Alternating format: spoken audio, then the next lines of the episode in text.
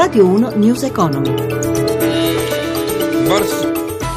Borse europee con il segno meno dopo il rally delle ultime sedute negli Stati Uniti balzo della fiducia dei consumatori ai massimi dall'agosto del 2007 mentre Wall Street negativa attende le decisioni della Fed riunita oggi e domani. A deprimere l'umore degli investitori europei anche il taglio del rating a junk cioè a spazzatura della Russia deciso dall'agenzia Standard Poor's che ha causato una nuova caduta del rublo. 18 e 03 buonasera da Vittorio Vittorio Cota, benvenuti a News Economy. Per le chiusure dei mercati ci colleghiamo subito con Milano con Riccardo Venchiarutti che saluto. Buonasera Riccardo. Sì, buonasera. Sono state soprattutto le trimestrali deludenti di alcune importanti società americane a deprimere Wall Street che ignora i buoni dati sulla fiducia dei consumatori. Dow Jones e Nasdaq perdono circa il 2%. Male anche i mercati europei alle prese con il tonfo di Atene che ha lasciato il 5% nel giorno del varo del nuovo governo, Piazza Affari ha limitato i danni, meno 0,53%, in rialzo l'indice della borsa di Mosca, più 2% all'indomani del downgrade di Standard Poor's sul debito russo, nel resto d'Europa Londra meno 0,60%, Parigi meno 1,09%, per quanto riguarda Francoforte chiude la giornata meno 1,57%. Diamo un'occhiata a Piazza Affari e io partirei dai bancari. Sì, bancari male in generale, Unicredit meno 1,68% fra gli finanziari, male anche Azimut meno 1,67%, le popolari male, Popolare di Milano meno 1,31%, Montepaschi Siena meno 0,74%, Ubibanca meno 0,55%. E gli energetici? Per quanto riguarda gli energetici abbiamo in positivo Tenaris che sale dell'1,26%, bene anche Eni più 0,20%, Snam più 0,37%. Uno sguardo agli industriali. Industriali male, Fiat Chrysler Automobiles meno 3,02% e CNH Industrial sempre nel perimetro Fiat meno 3,33%.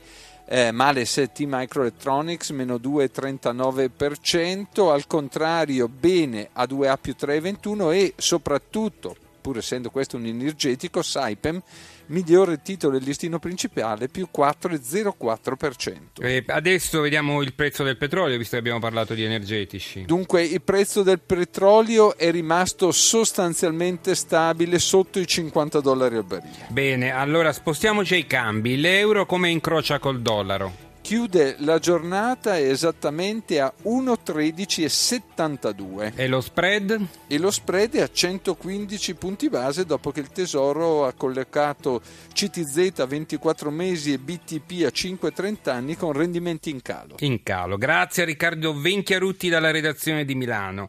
Lasciamo i mercati, sono le 18.06 e veniamo allo sciopero dei dipendenti bancari, annunciato oggi da tutte le sigle dei lavoratori per venerdì prossimo 30 gennaio. È il secondo sciopero indetto dai lavoratori in questa vertenza, cominciato nel 2013 dopo che l'ABI, che è l'associazione che riunisce le banche, ha disdetto il contratto nazionale degli oltre 300.000 bancari. Stefano Marcucci ha intervistato Giulio Romani, segretario della FIBA CISL. In realtà la trattativa non è mai partita. Noi stiamo scioperando esattamente per la stessa ragione per cui ci siamo trovati a scioperare ad ottobre 2013, e cioè perché l'ABI ha deciso di disdettare il contratto, ma in questo periodo l'ABI non ha mai accettato un vero confronto. Allora, quali sono i punti su cui non riuscite ad avvicinarvi? Le banche si sono limitate a dire che bisogna tagliare drasticamente la retribuzione dei bancari con un intervento che a livello di sistema non produce nulla che possa garantire effetti positivi di risanamento, ma che a livello individuale, soprattutto per i giovani, penalizza fortemente perché l'eliminazione degli scatti di anzianità e la riduzione in modo strutturale della base di calcolo del TFR penalizza i giovani. Quanto? Avete fatto un calcolo? Ah beh certo, gli 8 scatti di anzianità valgono intorno ai 400 euro a fine periodo. Gli scatti sono triennali, quindi in 24 anni, quindi non in un periodo breve, ma valgono circa 400 euro che rispetto alla la retribuzione di un bancario dopo 24 anni sono circa il 20% della retribuzione. Questo per quanto riguarda gli scatti e la parte economica, c'è esatto. anche una parte normativa che voi contestate. Crediamo di dover tutelare i lavoratori dentro l'area contrattuale del sistema creditizio, cercando di evitare esternalizzazioni e cessioni continue a cui siamo sempre più assoggettati. Avete molti dubbi anche sulla riforma che obbliga 10 tra le più grandi banche popolari italiane a trasformarsi in società per azioni. Inevitabilmente se arriveranno banche straniere a comprare le banche popolari perderemo luoghi decisionali sul paese e mentre perderemo luoghi decisionali perderemo anche lavoratori lavoratori. Noi stimiamo che un'operazione di questo tipo possa far perdere, e non è una stima che facciamo da soli perché anche l'Associazione delle Banche Popolari, Asso Popolari, fa la stessa stima, possa far perdere fino a 20.000 posti di lavoro. 18.08 parliamo di Expo, l'appuntamento si avvicina e il comparto turistico si è messo in moto per accogliere milioni di visitatori. Fra gli operatori in prima fila ci sono ovviamente gli albergatori. Sandro Marini ha intervistato Giorgio Palmucci, presidente di AICA, l'associazione degli albergatori di Confindustria.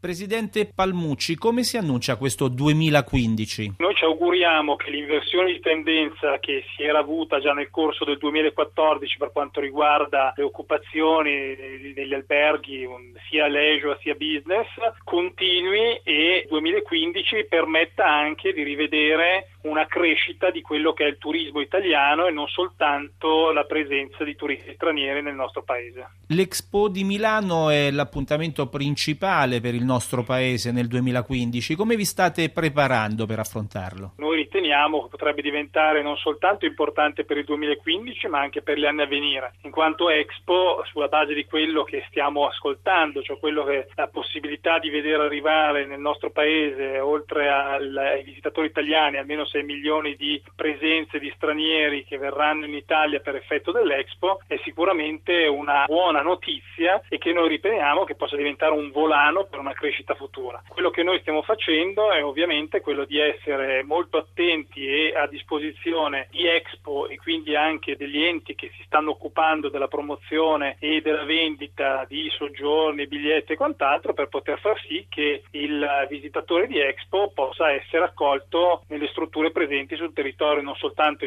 milanese e lombardo, ma di tutta Italia. Quali richieste potete fare al governo per sostenere il vostro settore in un momento così importante? Siamo molto contenti che nel decreto famoso del decreto turismo che è stato emanato durante la fine della stagione estiva ha tenuto conto quindi dell'importanza del settore turismo, del settore alberghiero in particolare, della necessità di avere delle agevolazioni almeno per quanto riguarda le ristrutturazioni di eh, alberghi. L'unica cosa che noi adesso chiediamo al governo è che i decreti attuativi possano essere emanati e che quindi si possa utilizzare quanto è previsto dalla legge che ancora non è possibile seguire. È tutto, News Economy torna domani alle 10.32 per parlare di mercati e titoli. Il programma è a cura di Roberto Pippan. Da Vittorio Cotta l'augurio di una buona serata. Radio 1 News Economy.